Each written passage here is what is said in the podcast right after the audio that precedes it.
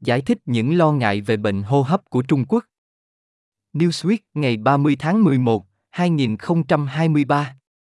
Sự gia tăng các bệnh về đường hô hấp ở Trung Quốc, đặc biệt là ở trẻ em, đã trở thành tiêu đề trong vài tuần qua, với các cơ quan y tế toàn cầu cố gắng ước tính quy mô và mức độ nghiêm trọng của bệnh. Ngày 13 tháng 11 năm 2023, Ủy ban Y tế Quốc gia Trung Quốc báo cáo sự gia tăng tỷ lệ mắc các bệnh về đường hô hấp ở Trung Quốc, nhấn mạnh sự cần thiết phải tăng cường giám sát dịch bệnh trong các cơ sở chăm sóc sức khỏe và cộng đồng, đồng thời tăng cường năng lực hệ thống y tế. Với một số bệnh viện báo cáo số lượng lớn các trường hợp và các quốc gia khác chuẩn bị nếu bệnh lây lan, Newsweek đã tóm tắt câu chuyện cho đến nay và nguy cơ tương đối ở Trung Quốc và trên toàn cầu có thể là gì. Những bệnh nào đã được báo cáo và các triệu chứng là gì? Truyền thông nhà nước Trung Quốc Global Times đưa tin hồi đầu tuần này rằng Ủy ban Y tế quốc gia nước này cho biết các trường hợp này chủ yếu là cúm, bên cạnh viêm phổi do Mycolam, nhiễm trùng rhinovirus, virus hợp bào hô hấp, adenivu và các bệnh khác. Các chuyên gia cho biết các biện pháp chống COVID nghiêm ngặt của Trung Quốc, vốn đã bị bãi bỏ cách đây chưa đầy một năm, khiến hệ thống miễn dịch của trẻ em không được chuẩn bị, dẫn đến sự vượt trội của bệnh nhân nhỏ tuổi. Không có sự gia tăng lớn về số ca tử vong đã được báo cáo. Các nhà khoa học bên ngoài Trung Quốc đã cố gắng đánh giá các mô hình bệnh tật một cách độc lập. Paul Hunter, giáo sư y khoa tại Đại học East Anglia của Anh, nói với Trung tâm Truyền thông Khoa học hôm 22 tháng 11 rằng bệnh ở trẻ em là sốt không ho hoặc các triệu chứng khác mặc dù, trong một số trường hợp, các nốt phổi đã được nhìn thấy trên ít quang ngực. Trong khi chúng tôi không thể đưa ra chẩn đoán xác định ở giai đoạn này, sự hiện diện của các nốt phổi có xu hướng gợi ý một nguyên nhân do vi khuẩn hơn là virus, Hunter nói. Các nốt phổi ở trẻ em được nhìn thấy trong viêm phổi do phế cầu khuẩn và ho có thể không có. Cũng có thể bắt gặp những thay đổi loang lỗ trên ít quang ngực, thường là do nhiễm trùng thứ cấp do vi khuẩn nên mà cũng có thể ở trong khung. Trong khi chúng tôi không thể đưa ra chẩn đoán xác định ở giai đoạn này, sự hiện diện của các nốt phổi có xu hướng gợi ý một nguyên nhân do vi khuẩn hơn là virus. Hunter nói thêm rằng nó không giống như một dịch bệnh do một loại virus mới, nói thêm rằng ông sẽ mong đợi sẽ thấy nhiều ca nhiễm trùng hơn ở người lớn trong trường hợp đó. Tuy nhiên, một số lo ngại đã tăng lên vì cư dân Trung Quốc lớn tuổi có thể tiếp xúc với mầm bệnh trong các cuộc họp mặt gia đình vào cuối năm nay. Mô hình bùng phát của Trung Quốc cho thấy nó đã bắt đầu từ vài tháng trước, các chuyên gia y tế Trung Quốc nói với các cơ quan truyền thông nhà nước khác nhau trong tuần này. Họ dự đoán các ca bệnh sẽ đạt đỉnh trong 2, 3 tuần tới, nhưng các ca nhiễm có thể kéo dài đến mùa xuân năm sau. Các quan chức y tế đã kêu gọi công chúng tiêm phòng cho các bệnh liên quan. Có bao nhiêu người đã bị ảnh hưởng và ở đâu? Mặc dù đã có báo cáo địa phương từ các bệnh viện trên khắp Trung Quốc, nhưng tổng số bệnh nhân trên cả nước không rõ ràng.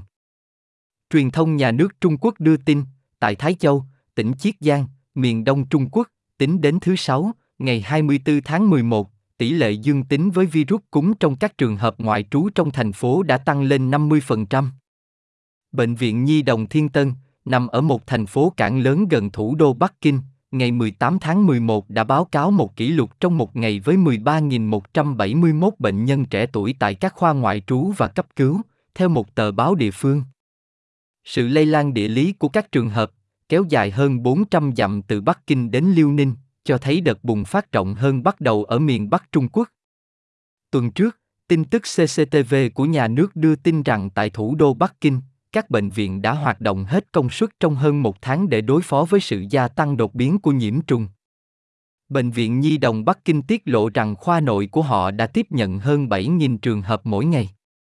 Bệnh viện Nhi đồng Bắc Kinh Diên Du nhấn mạnh sự gia tăng đáng kể các ca nhiễm trùng viêm phổi do Mycolam, gây áp lực lớn lên các nguồn lực y tế, với 90% trong số 300 giường bệnh của bệnh viện bị chiếm dụng và hàng dài người xếp hàng bên ngoài.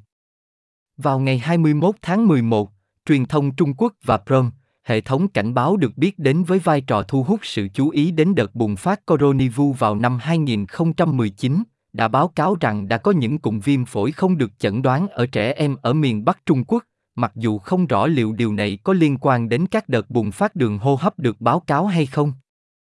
Rome lần đầu tiên báo cáo nhiều trẻ em được nhập viện với sốt cao nhưng không có triệu chứng viêm phổi điển hình. Ở miền Bắc Trung Quốc, nơi dường như đang trải qua đợt bùng phát tồi tệ nhất, nhiễm trùng đường hô hấp đã tăng trong 5 tuần liên tiếp, chiếm 6,2% số lượt khám ngoại trú và cấp cứu, với tốc độ gấp 2,5 lần mức trung bình của 3 năm qua, Lo Y Chun, Phó Giám đốc Trung tâm Kiểm soát Dịch bệnh Đài Loan cho biết hôm Chủ nhật, trích dẫn dữ liệu của Tổ chức Y tế Thế giới. Các cơ quan y tế như Tổ chức Y tế Thế giới đã nhiều lần yêu cầu Trung Quốc cung cấp thêm dữ liệu dịch tễ học. Tiến sĩ Maria Van Kekho, quyền giám đốc Cục Phòng chống và chuẩn bị dịch bệnh và phòng ngừa đại dịch của Tổ chức Y tế Thế giới, cho biết hôm thứ Năm, chúng tôi đang theo dõi tình hình ở Trung Quốc và một lần nữa, họ đã thấy sự gia tăng tổng thể các bệnh nhiễm trùng đường hô hấp cấp tính do một số mầm bệnh khác nhau, bao gồm cả cúm, đang gia tăng. Cô ấy tiếp tục, viêm phổi do Mycolam đã gia tăng trong vài tháng qua và bây giờ dường như có một chút suy giảm. Chúng tôi đang theo dõi thông qua mạng lưới lâm sàng và các bác sĩ lâm sàng làm việc ở Trung Quốc để hiểu rõ hơn về tình trạng kháng kháng sinh. Đây là một vấn đề trên toàn thế giới. Rủi ro tương đối đối với các nơi khác trên thế giới là gì? Trung tâm Kiểm soát Dịch bệnh Đài Loan cho biết hôm thứ Bảy rằng các cảng và sân bay của hòn đảo đều được đặt trong tình trạng báo động cao. Thông báo đã được đặt tại các địa điểm này kêu gọi du khách đến từ Trung Quốc đại lục, Hồng Kông và Macau tìm kiếm sự chăm sóc y tế nếu có triệu chứng và tiết lộ lịch sử du lịch của họ cho các nhà cung cấp dịch vụ chăm sóc sức khỏe.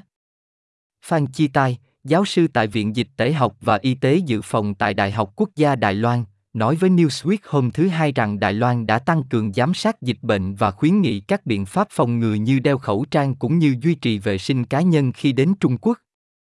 Cơ quan Y tế Công cộng Đài Loan cho biết các cá nhân lên kế hoạch cho các chuyến đi đến Trung Quốc nên cân nhắc tiêm vaccine COVID và cúm trong thời gian sớm nhất. Các quốc gia lân cận như Ấn Độ và Việt Nam đã nói rằng trong khi họ không thấy sự gia tăng các trường hợp, hệ thống y tế của họ đang chuẩn bị và đã liên hệ với các cơ quan y tế như Tổ chức Y tế Thế giới và Trung tâm Kiểm soát và Phòng ngừa Dịch bệnh để được tư vấn. Tuy nhiên, rủi ro tương đối theo các chuyên gia dường như là thấp. Phát biểu với ấn phẩm chăm sóc sức khỏe STAT, Van Kekho của Tổ chức Y tế Thế giới nhắc lại quan điểm rằng sự gia tăng đột biến các trường hợp là do khoảng cách miễn dịch ở Trung Quốc, sau khi dỡ bỏ các hạn chế COVID và là điều mà hầu hết các quốc gia khác đã giải quyết. Đây không phải là dấu hiệu của mầm bệnh mới.